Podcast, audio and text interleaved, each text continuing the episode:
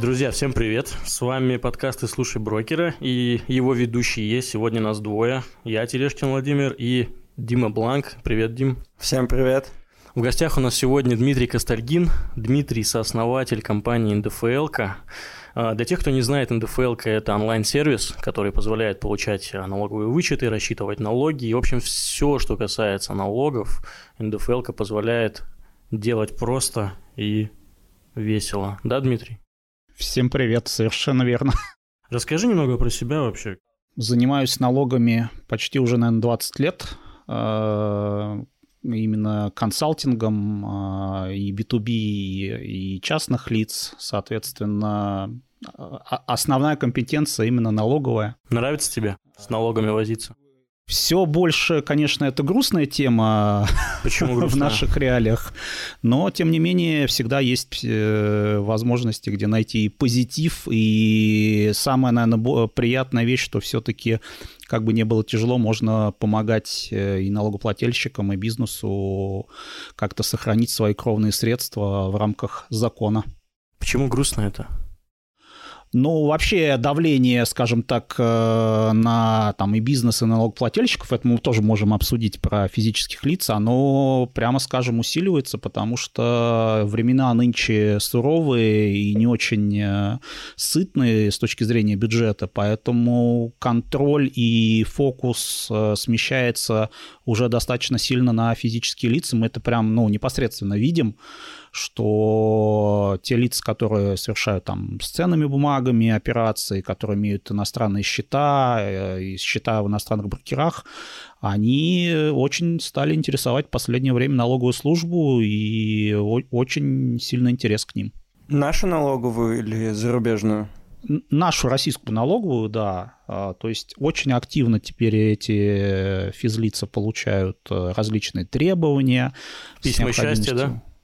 Да, письма счастья, по которые, по крайней мере, сейчас на данном этапе направлены, скажем так, пощупать, проверить. Ну и в целом, а, скажем так, для налоговой службы это а, новая территория, потому что а, раньше такого прям пристального интереса к такому, к такому сектору в принципе не было. Слушай, ну это же хорошо, нет?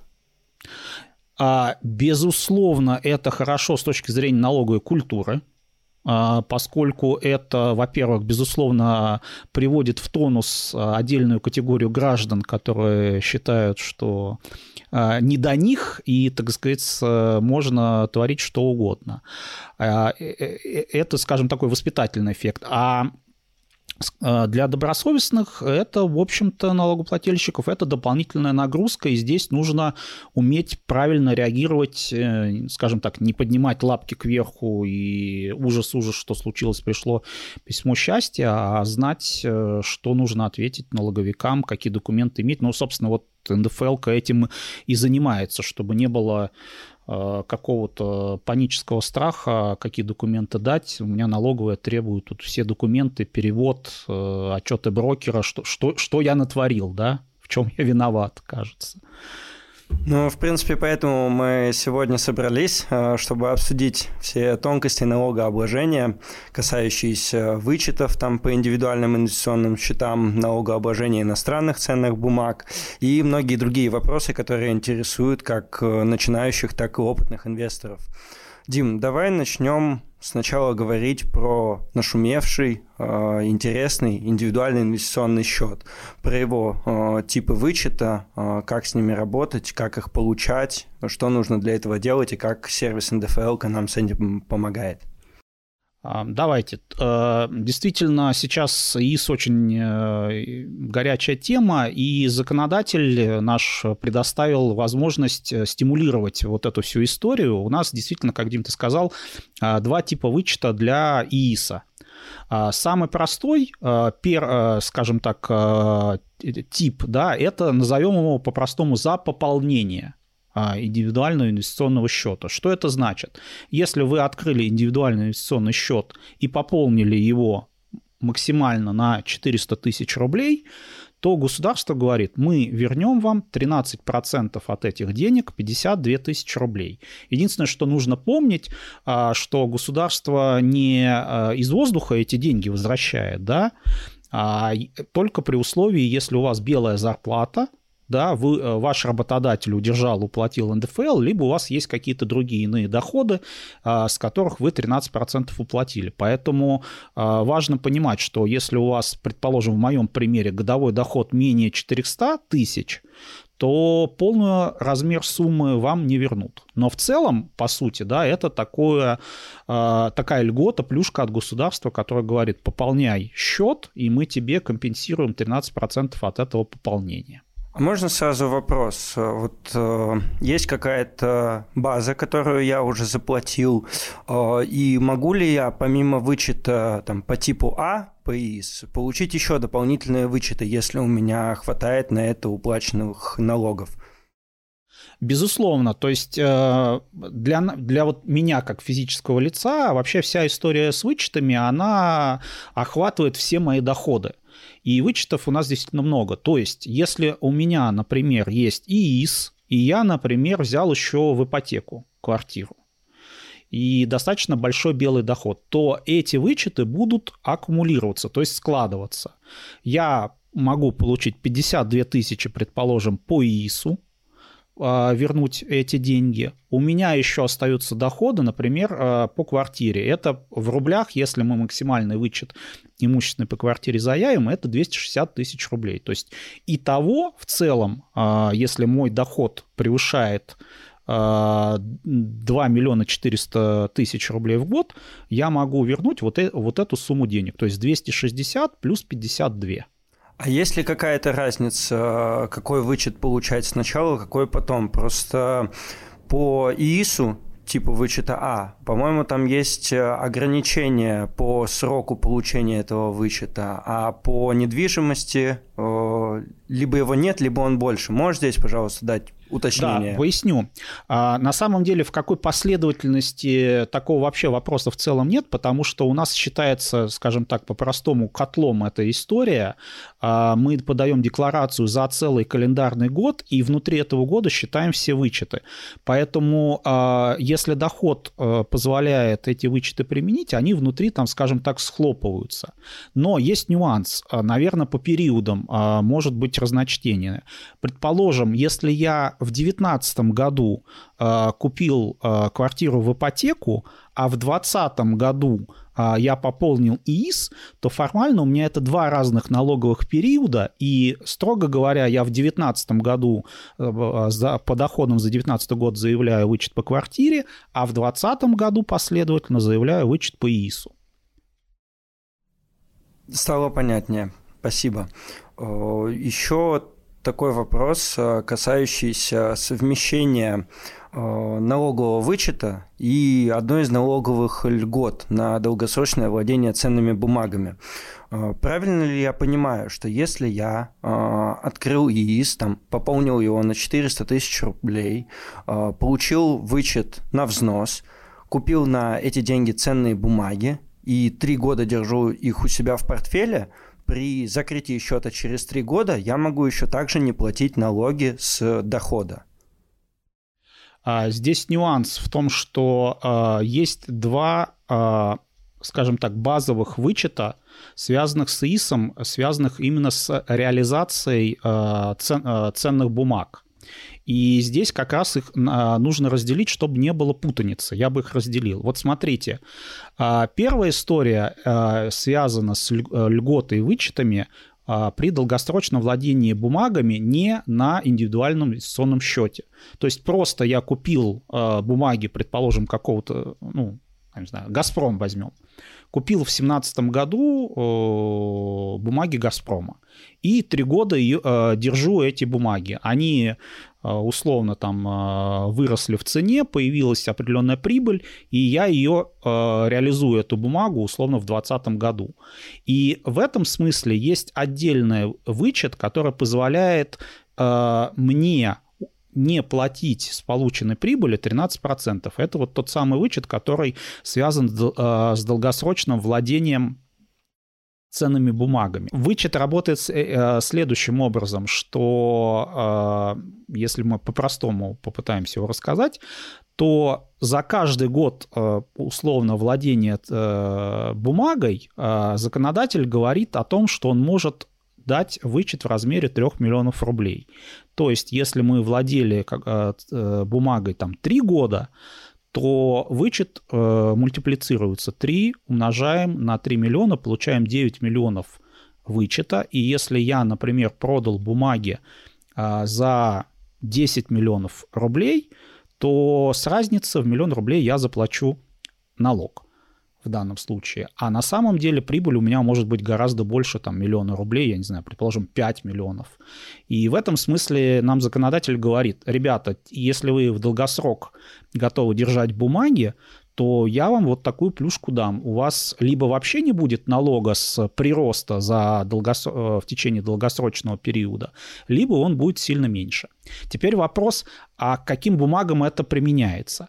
А, вот этот конкретно вычет, он применяется исключительно к бумагам, которые допущены к бирже, к, к листингу, да, то есть это к обращающимся бумагам.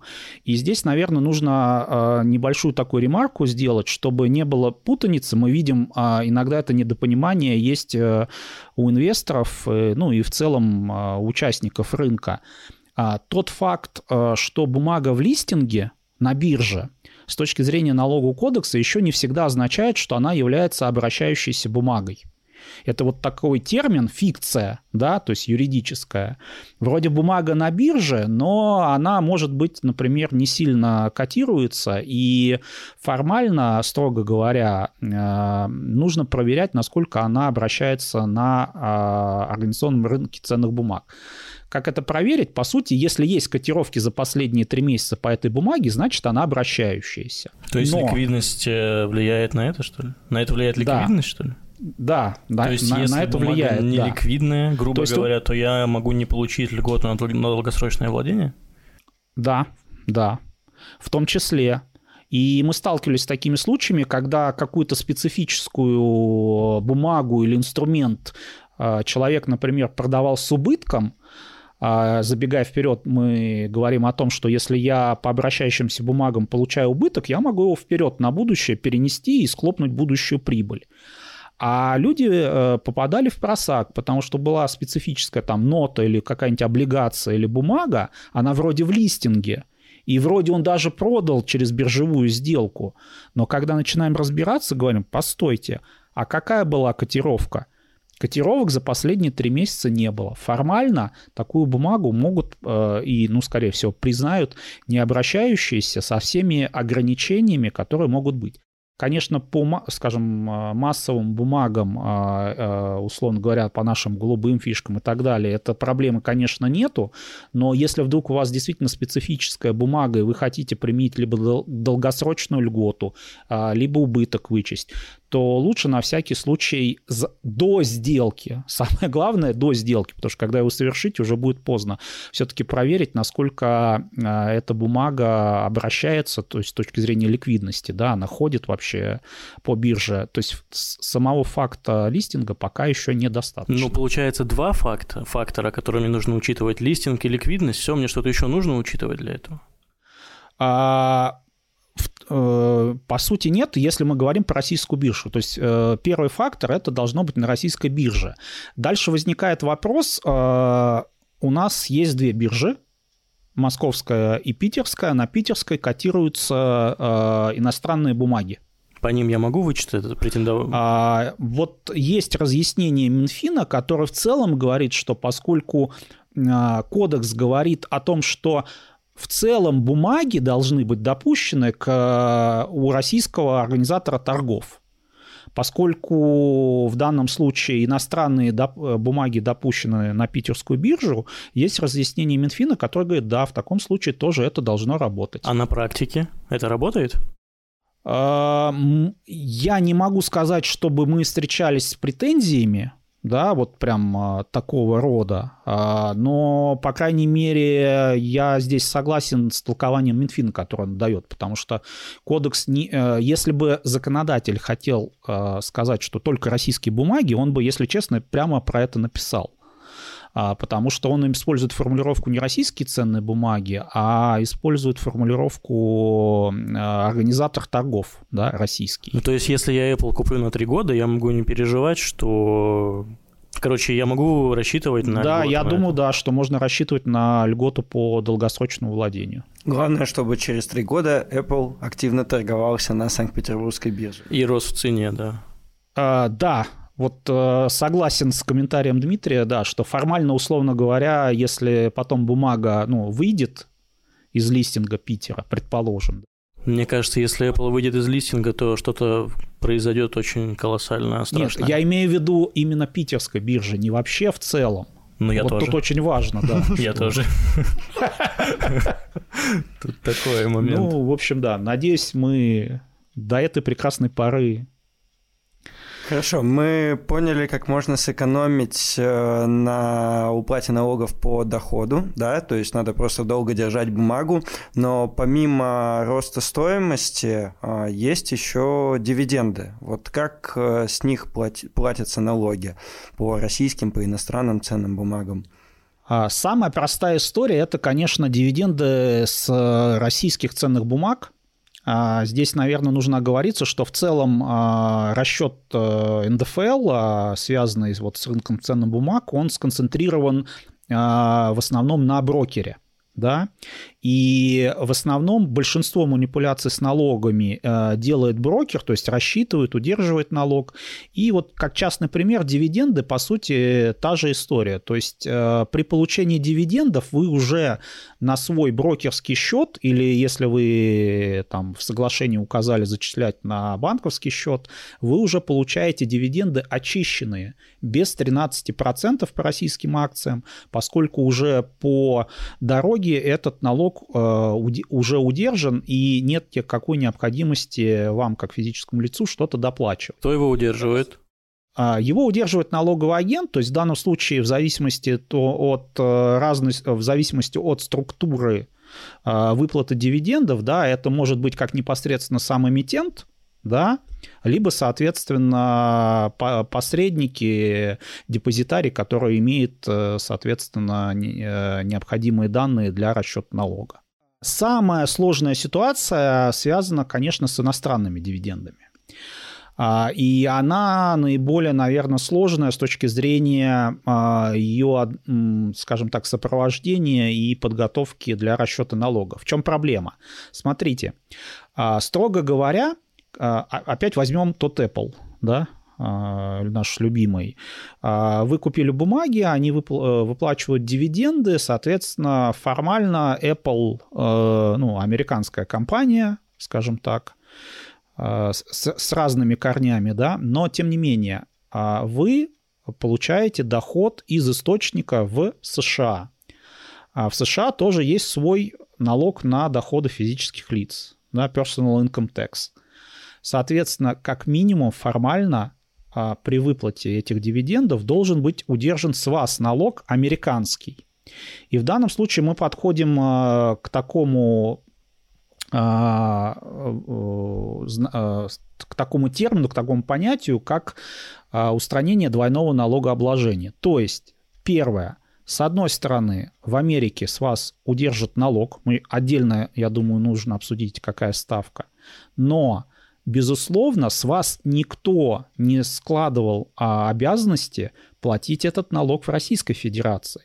И поскольку а, в данной э, конструкции некому удержать налог в российский, то эта обязанность э, по уплате 13% возлагается на вас.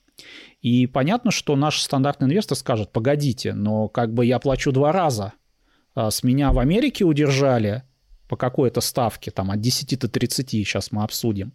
И в России я еще должен доплатить 13%. Что же вы без ножа меня режете? Почему я должен платить два раза? А на самом деле действительно а, доплачивать этот налог необходимо. А какая есть возможность у физического лица? У физического лица есть возможность воспользоваться а, соглашением об избежании двойного налогообложения, с Америкой оно у нас есть, условно оно говорит следующее. Если у меня по одной операции в США удержали налог, и я с этой операции должен заплатить налог в России, то я могу свою обязанность в России а, частично зачесть на сумму того налога, который у меня удержали в Америке. И глобально дальше мы оперируем налоговыми ставками. То есть, если в Америке ставка а, высокая, больше, чем в России, то формально у меня в России зеро, да, а, я полностью зачел. Если же у меня удержали поставки менее чем 13% в США, то я должен доплатить разницу. Теперь подходим к базовым Э, таким вещам э, коротко. Э, формально ставка налога на доходы физических лиц в США для нерезидентов, то есть для нас, россиян, 30%. И формально, если не предпринять никаких действий инвестору, то с него удержат эти 30%, и он, собственно, будет сам как-то разбираться. На самом деле у них их НДФЛ – это самый сложный налог там без э, CPA как бы реально без пол-литра не разобраться, поэтому многие как бы CPA нанимают... это Google. сертификат какой-то, что ли? Э, CPA – это сертифицированный бухгалтер. Угу. Ну, то есть они все нанимают там себе вот этих CPA-щиков, и они им считают там все. Да, да, да, да, да. Потому что там реально, ну, то есть можно и самому, но ты как бы полностью всем спектром вряд ли воспользуешься, потому что там не знаю, там, вычеты на солнечную батарею, там, на, не знаю. Отвлекусь, у них вообще была известная э, схема с альпакой. А, люди заводили альпаку, это, это такая типа такое? лама, да, да и а, лама, э, да. списывали там просто там э, Потом там их внутренняя служба доходов всех мочила. Но реально это просто схематоз. То есть они списывали, там она якобы жрет там травы там, на 50 тысяч долларов в, в год. А, вот, ну, как бы такая лирика. А, возвращаясь к нашим ставкам, а, для того, чтобы все-таки, например, на, у нас не удержали 30%, то на самом деле мы как инвестор можем подготовить и заполнить форму, так называемую W8 для ну, брокера. ее даже не то, что подготовить, ее брокер вообще сам готовит. Ну, в зависимости... Потому что ну, мы молодцы. Да, это молодцы, кто сам готовит, да. Наконец-то вот, можно но... в мобильном приложении его и даже в мобильном приложении, да, и в мобильном приложении, да. А это позволяет удержать поставки 10%. Угу. Соответственно, у нас получается разрыв. В Америке вот э, удержали 10%, значит, в России нужно доплатить 3%. А, это я, конечно, так очень просто говорю, но на самом деле путь зачета в России сложнее. У нас здесь а, физические лица, они, скажем так, в более даже худшем положении, чем юридические поставлены, потому что, во-первых, а, нужно нотариально заверенные переводы для налогового органа, чтобы это провернуть. Ну, то есть, вы понимаете, это надо сходить ногами, заказать, потратить денег, перевод никто бесплатно не делает.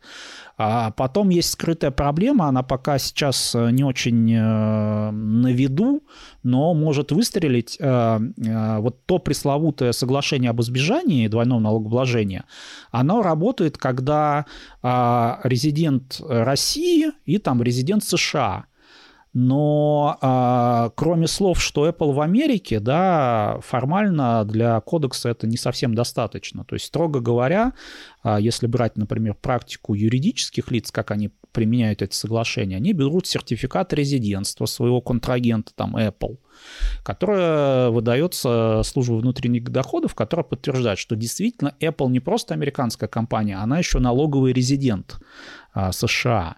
И пока формально а, в эту сторону мы видим, что не, сильно запрашивают с физиков эти сертификаты резидентства, но такой латентный риск есть, а мы понимаем, что ради физика, ну, там, подпрыгивать э, вряд ли кто-то будет, да, и опять же, это если брокер молодец, он, например, соберет эти там сертификаты, предположим, за всех. Вот, поэтому в этом сложность есть.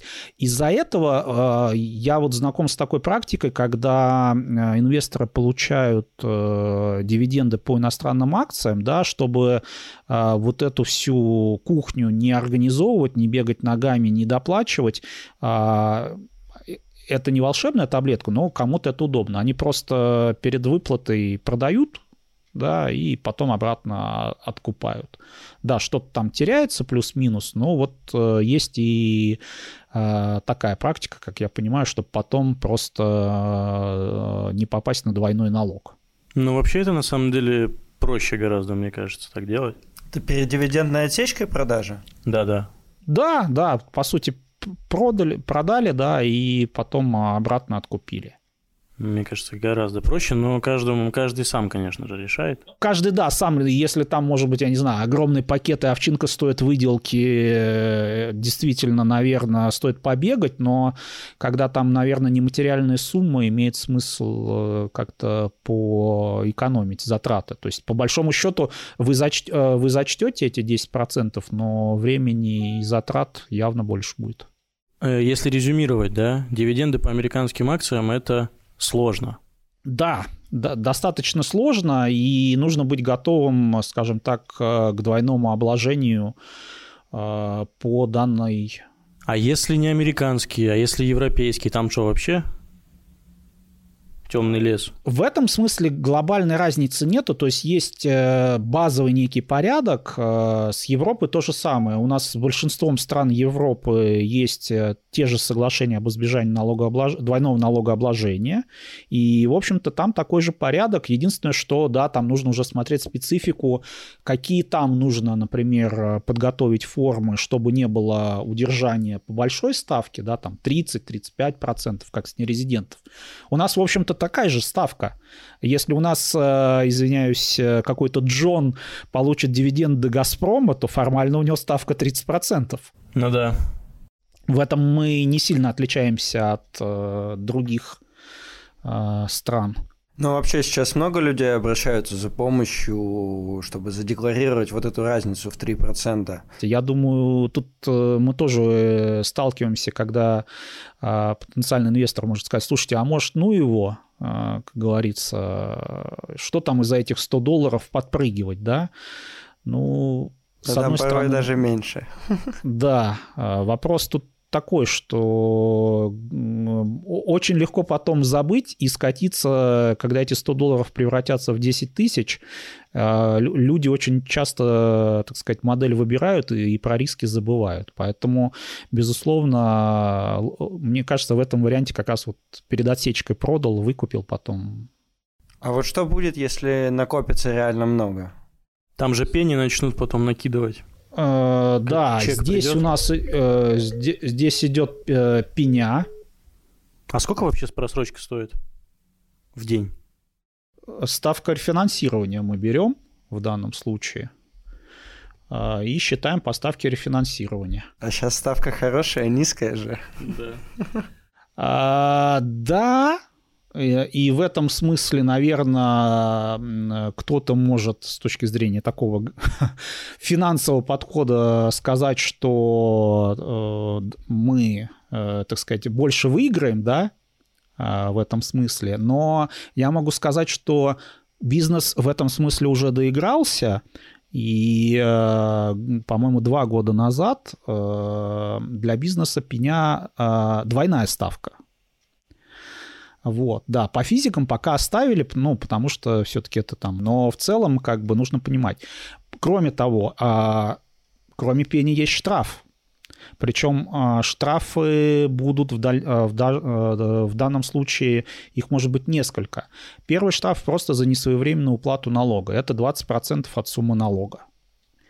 А, если, а поскольку мы говорим об уплате налога, это необходимо подавать декларацию, то, соответственно, еще штраф а, за несвоевременную подачу декларации. Это 5% за каждый месяц просрочки а, от суммы налога. Да, там. Следите за своими просрочками.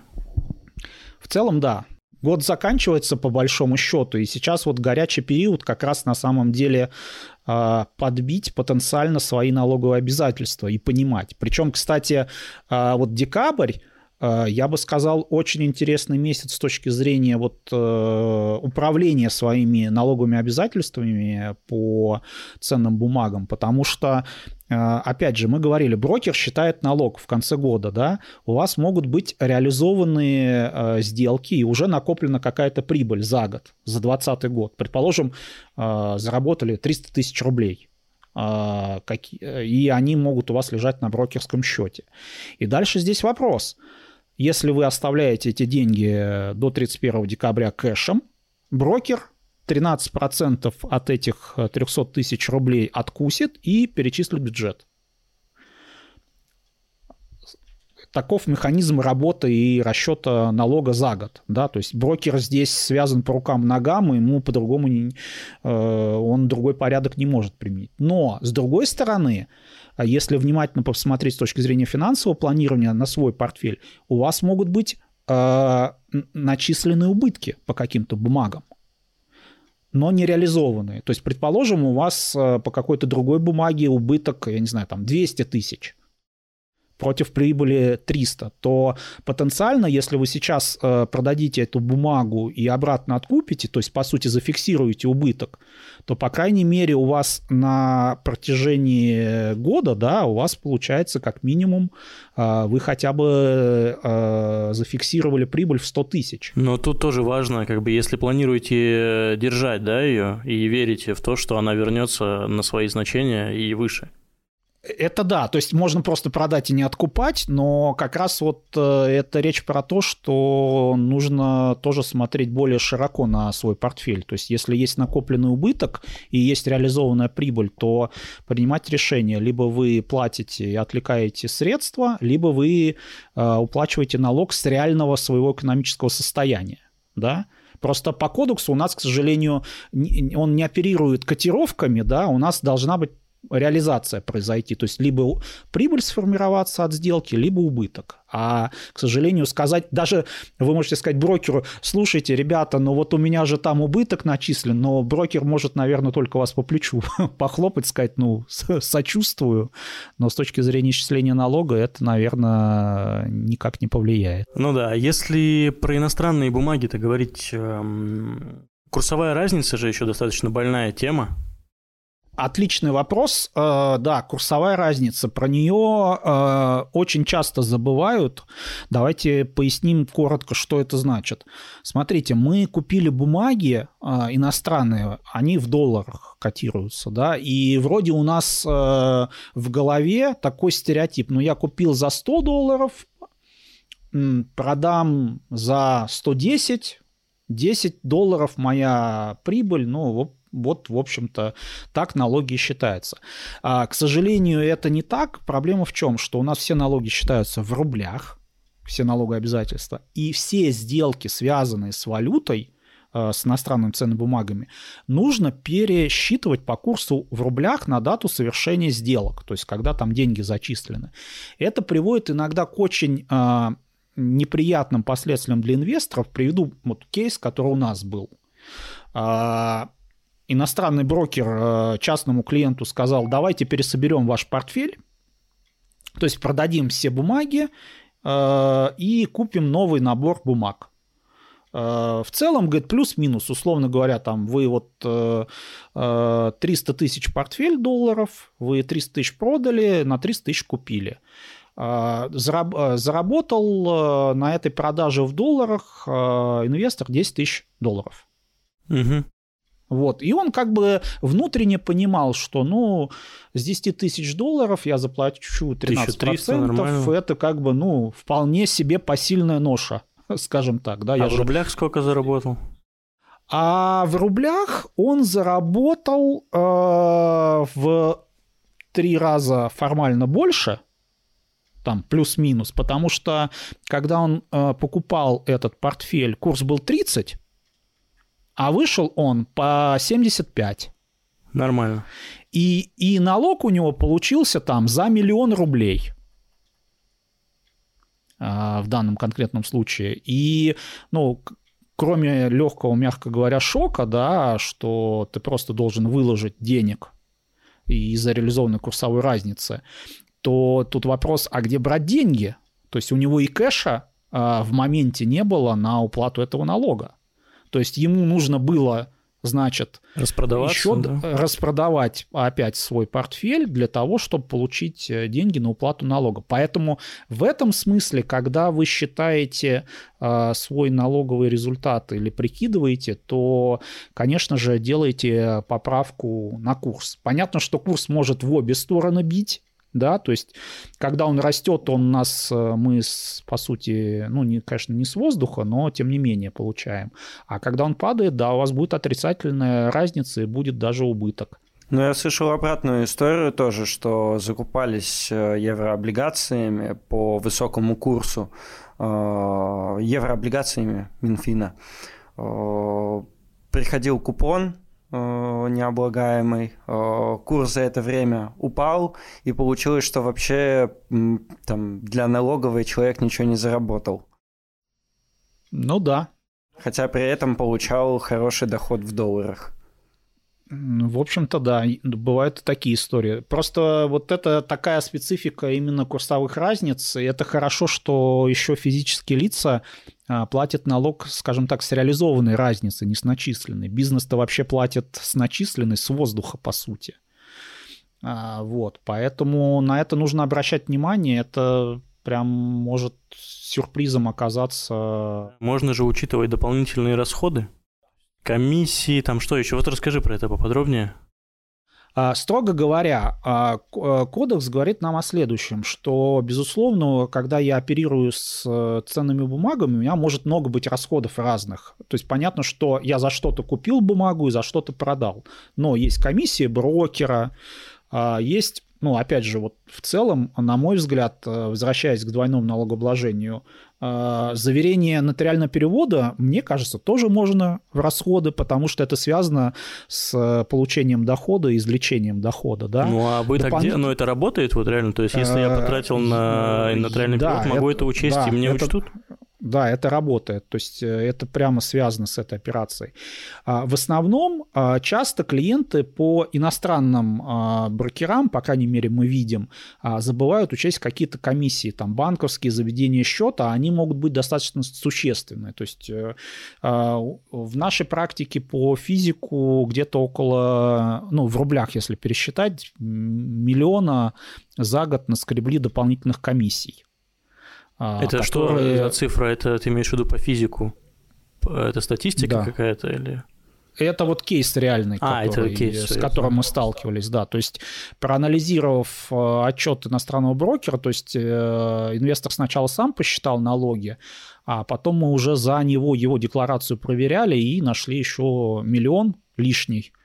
Ну хорошо, ну вот э, вообще брокер он же сам э, учитывает там, да, те же комиссии брокерские, там, маржиналка и так далее. Э, на что вот основное внимание обращать инвестору? То есть куда ему смотреть, где он мог там что-то заплатить, что он может учесть? Ну вот я уже услышал банковские, да, комиссии там, да, банковские комиссии, заведение счета. То есть, опять же, а, если мы говорим про российского брокера, то тут, мне кажется, минимальная вероятность, что можно еще какой-то резерв там найти, потому что российский брокер ну, достаточно ответственно это все рассчитывают, и в отчете все видно.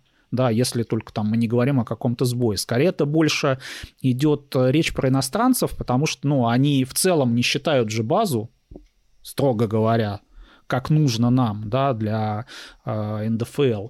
И из-за этого, получается, либо клиент это сам считает, да, либо его личный консультант э, рассчитывает налог. Поэтому, скорее, эта история, мне кажется, больше работает для иностранных брокеров, то есть какие потенциально следующие еще могут быть. Финансовые консультации. Да? То есть если я, например, заказываю э, какую-то стратегию, отдельно у финансового консультанта и плачу ему за консалтинг, то в целом это тоже расходы, которые могут уменьшать э, мою налогооблагаемую прибыль, потому что я и плачу деньги, чтобы больше заработать, и этот расход явно связан как бы с э, доходом моим, которым я буду получать. Понятно, что э, мы говорим, когда эти финансовые консультации реальны, да, они просто ну, там, нарисовали, ну, логично, и друг, да. друг Федя там подмахнул и так далее, так далее. Перед Новым годом что ты советуешь делать своим клиентам в первую очередь? А, в первую очередь посмотреть на а, начисленные налоговые обязательства на конец года, то есть, условно говоря, вот тот пример, который мы чуть-чуть уже с вами разобрали. Если есть э, прибыль, то посмотреть, есть ли какие-то убытки, которые можно зафиксировать и тем самым минимизировать базу, а, потому что если 12 часов уже, так сказать, э, куранты стукнут, у вас не будет никакой возможности, и вы просто отвлечете лишние деньги своего портфеля. А, на, на это стоит обратить внимание. Второе, что э, не стоит э, короткие сделки оставлять на переходящие между годами. Да? Ты То про есть, шарты если... говоришь, да? Давай. Да, я говорю про шарты, да. Если э, он у вас э, висит, условно говоря, на 31 декабря, то вообще лучше его закрыть, иначе вы получите большие проблемы с точки зрения того, что придется полностью заплатить налог со всего оборота и не вычесть расходы. Это с чем связано? Ну, потому что э, по шарту у вас расходы формируются э, как бы позже, позже сделки, да, то есть вы уже продали бумагу, а расходы еще не понесли.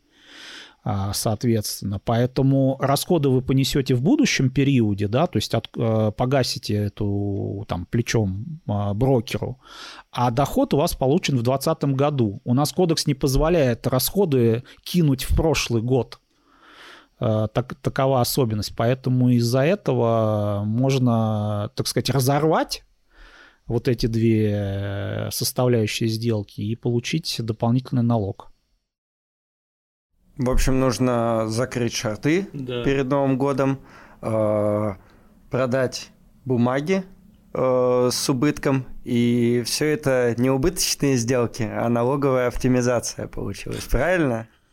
Но в целом, да, то есть э, это все-таки речь о том, что это именно оптимизация, мы не говорим о каком-то там злоупотреблении и так далее. Мы продаем на бирже, по рынку и так далее, и так далее. Просто вы управляете своими обязательствами налоговыми. Э, все-таки нам пока законодатель дает такую возможность.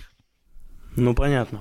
Окей. В противном случае, опять же, он бы не давал нам переносить убытки прошлых лет. убытки должны как-то э, компенсироваться. Поэтому какая разница, убыток это внутри года сформировался или за прошлый год? Вот это, кстати, ну, интересно, как э, проходит э, процесс переноса убытков. Э, довольно актуальная сейчас тема, так как год подходит к концу. Вот, скажем, в 2019 году у меня был убыток, в 2020 году прибыль. Я же могу за 2019 год, точнее, за 2020 год пересчитать. Совершенно верно. То есть мы подаем декларацию за 2020 год, показываем прибыль за 2020 год и говорим, а ребята, вот у меня за 2019 год был убыток, тут, правда, нужно опять же оговориться, что мы про биржевой рынок говорим для упрощения, потому что есть ограничения по переносу по небиржевым инструментам. И условно, да, вы заявляете этот убыток а, в 2020 году, за 2020 год, и он схлопывает прибыль 2020 года. Я еще, знаете, какое уточнение вспомнил? А, там же как-то по-разному считываются, схлопываются базы по в зависимости от инструментов. Там акции, э, производные финансовые инструменты подразделяются на разные группы, и там, получается, не все можно совместить. А, да, совершенно верно. Формально у нас э, четыре корзины большие, да, то есть это ценные бумаги обращающиеся, э, деривативы обращающиеся, потом ценные бумаги не обращающиеся и деривативы не обращающиеся. А, а, самый такой зеленый свет связан с обращающимися инструментами. Да, то есть э, там практически глобальных таких ограничений, кроме там десятилетнего срока, нету. То есть если мы говорим о том, что э, в 2020 году у вас были обращающиеся бумаги, вы получили прибыль, а за 2019 год убыток, по обращающимся бумагам, причем не обязательно таким же, да, вот, наверное, можно сделать ремарку, не должно быть стыковки, а там бумага в бумагу, то есть если я, не знаю, в 2020 году прибыль получил по «Газпрому», а в 19 у меня, я не знаю, по МТСу какой-то убыток по бумаге, то я это схлопываю. То есть э, а, от эмитента здесь э, ничего не зависит и не, не должно зависеть. Ну, просто по группам вот. их надо разделить. И да, по сути, этого... по корзи... как корзина называется, это либо группы. И, наверное, еще такой нюанс, скажем, с точки зрения времени, э, кодекс говорит о том, что если у вас много убытков за прошлые года, мы же на 10 лет можем откатить прекратиться, то вообще правильно их период, то есть самый, э, самый поздний идет первым, и потом мы их потихонечку ну да, ближе... чтобы не терять. Э, да, чтобы не потерять э, переносим. А с убытками есть, знаете, такая некая шероховатость, а, которым мы сталкиваемся, это такой ну, спорный серый момент, Э, с налоговиками, они, например, э, пытаются такую, такой подход э, сказать, что убыток этот может перенести, если вы подали декларацию с убытком. То есть мы должны этот убыток у себя как-то увидеть, говорит налоговая, но здесь вот есть разные разъяснения, разное толкование, что строго говоря, кодекс не обязывает нас подавать декларацию, если у меня полностью год убыточен, и я не должен ничего платить, условно говоря. Потому что брокер все удержал, что мог, ну, через брокера работаем. Здесь нет обязанности подать декларацию. И в целом, э, с одной стороны, самый простой вариант, э, скажем так, потратить там время и подавать эту убыточную декларацию, чтобы она была, да, отправляя там налоговикам. А, э, это тоже одна из стратегий, скажем, такого пойти по пути наименьшего сопротивления.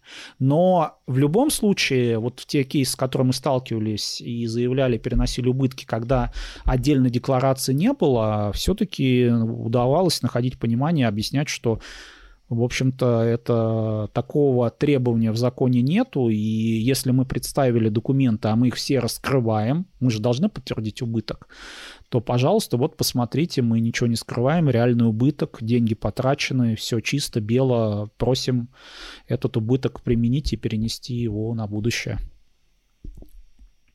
Понятно. Слушай, а такая гипотетическая ситуация. Вот 20 год, да, я весь год получаю зарплату, с нее платится налог, а по сделкам с ценными бумагами у меня убыток. Я же, получается, в 21 могу также все это совместить, да, и вернуть излишне удержанный налог. Или это не так? Нет, это не совсем так, потому что убыток у нас переносится на прибыль, полученную от ценных бумаг. А, то есть, э, к сожалению, вернуть вот, э, скажем так, переложить это на мою зарплату а, и вернуть налог уже, к сожалению, не получится. Это вот одно из ограничений связанных с, с этими убытками. То есть как бы не, не хотелось, э, так сказать, но не получится. Про 21 год сейчас упомянули. Э, нас же ждет много сюрпризов, да? Да, все сюрпризы уже анонсированы с 2021 года. А, это как минимум а, повышение ставки до 15%. На да? богатых. А, здесь, наверное, нужно оговориться следующее. У всех инвесторов базовый вопрос. Да я там столько сделок совершаю, у меня там 200 миллионов оборот, хотя у меня на счете 1 миллион рублей. Я что, стал миллионером и зажи- зажиточным крестьянином и должен платить по 15%? Э, Ответ, к счастью, нет.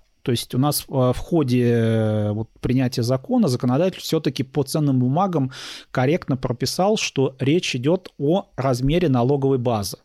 Угу то есть э, нашем финансовом результате.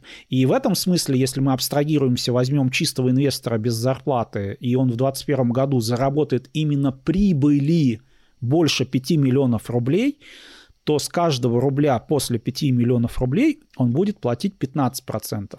До этого он заплатит 13%. А, есть еще, кстати, неприятный сюрприз э, с точки зрения вычетов в 2021 году а, для инвесторов, а, что законодатель решил, что в общем, видимо, те, кто хорошо зарабатывает, они вполне себя неплохо чувствуют, Поэтому вот эта прибыль, которая заработана на рынке ценных бумаг, ее, например, на вычет по квартире уменьшить нельзя. Вот зарплату пожалуйста. А это прям вот священная корова, ее можно уменьшить там на другие, э, как мы с вами, коллеги, обсуждали вычеты там за долгосрочное владение, там ИИС и так далее. Но вот э, квартиру сюда, как говорится, не впутывайте. А по вкладам получается следующее. Э, сделали так э, очень сложный механизм на самом деле по вкладам. А суть его попытаюсь в двух предложениях сказать.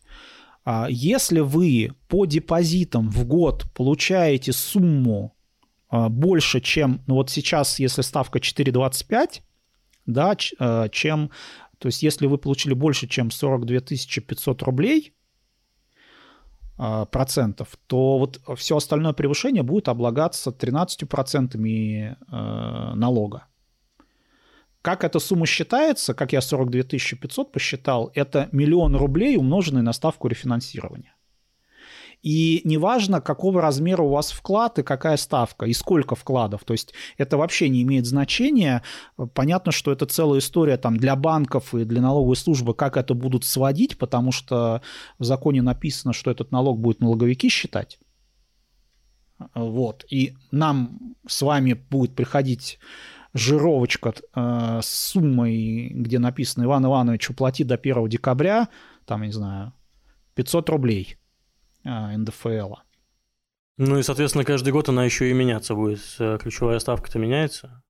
Да, если ставка будет падать, то, соответственно, да, сумма потенциально налога будет расти и так далее, и так далее. Но это такой вот механизм кажется больше затрат на администрирование. Ну, вот тебе вот как, как эксперту, я так понимаю, не нравится, да, вот эта вот система новая?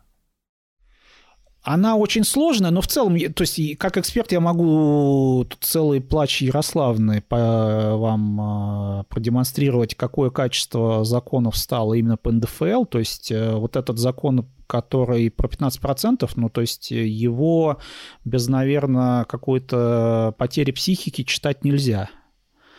Да, то есть последствия на психику явно будут даже у специально обученного человека, такого там, как я или коллеги. А для простых граждан это просто, ну, это какой-то кроссворд. Угу. Которые со сберкнижками сидели. Ну, да, и это как бы грустно на самом деле, потому что закон стал еще более непонятен и очень много вопросов у всех. Дим, хотел еще вернуться к теме вычетов, также по индивидуальному инвестиционному счету. Просто вот ты сказал, что долгосрочное владение ценными бумагами работает э, только на брокерском э, счету. А если э, такая ситуация, я открываю ИИС, э, пополняю его, покупаю ценные бумаги, э, через три года э, закрываю ИИС и перевожу эти ценные бумаги на брокерский счет, тогда я смогу воспользоваться льготой на долгосрочное владение ценными бумагами? Я бы говорил, что да, такая возможность есть из буквального толкования. А, а, почему? Потому что а, формально льгота на долгосрочное владение не применяется, если реализованы бумаги, которые учитываются на индивидуальном инвестиционном счете. А поскольку у нас эта реализация произошла а, с брокерского счета, да, раньше эти бумаги были на ИИС, но тем не менее. И в этом смысле, мне кажется, должно быть разрешено инвестору применить этот вычет по долгосрочному владению. Иначе, получается, они несколько дискриминированы в держании бумаг с точки зрения, скажем, равенства налогообложения. Да, я подержал три года на ИСе, но я, например, за реализацию вычетом тоже не пользовался, поэтому я именно освобождаю новую операцию, э, а именно реализацию. Она произошла с брокерского счета. Я бы сказал, что э, можно говорить о такой возможности. Безусловно, потенциально могут задать вопросы, но мне кажется, что можно подискутировать. В принципе, уже подходим к концу. Э, интересная беседа получилась. И ну, наш подкаст для инвесторов, да, и в принципе каждого гостя э, спрашиваем, во что он инвестирует. Как правило, все наши гости инвесторы. Да? Ты же сам инвестируешь? Да, есть немножко. Ну вот, ну и поделись как бы опытом. Нам интересно, слушателям интересно. Во что инвестируешь, почему? Ну, скорее, почему начал, э, у меня банальная история, это мой коллега меня подбил и, э, так сказать, сооснователь сервиса НДФЛ Миша Лопушинский. А, вот, потому что в целом э, это начиналось с точки зрения именно пощупать, посмотреть. То есть мы сами работаем с брокерами, с банками, и надо понимать, как это работает. А потом, ну, э, не то, что я втянулся, я не торгую в, в прямом смысле, то есть я в лучшем случае две сделки в год совершаю. То есть я вот именно такой ленивый, наверное, а, инвестор. То есть я зашел в бумагу и сижу там года два. Вот этот год э, прекрасный заход э, весной в Мосбиржу. А ты как вообще выбираешь бумаги себе в портфель? А, честно, советуюсь э, с коллегой.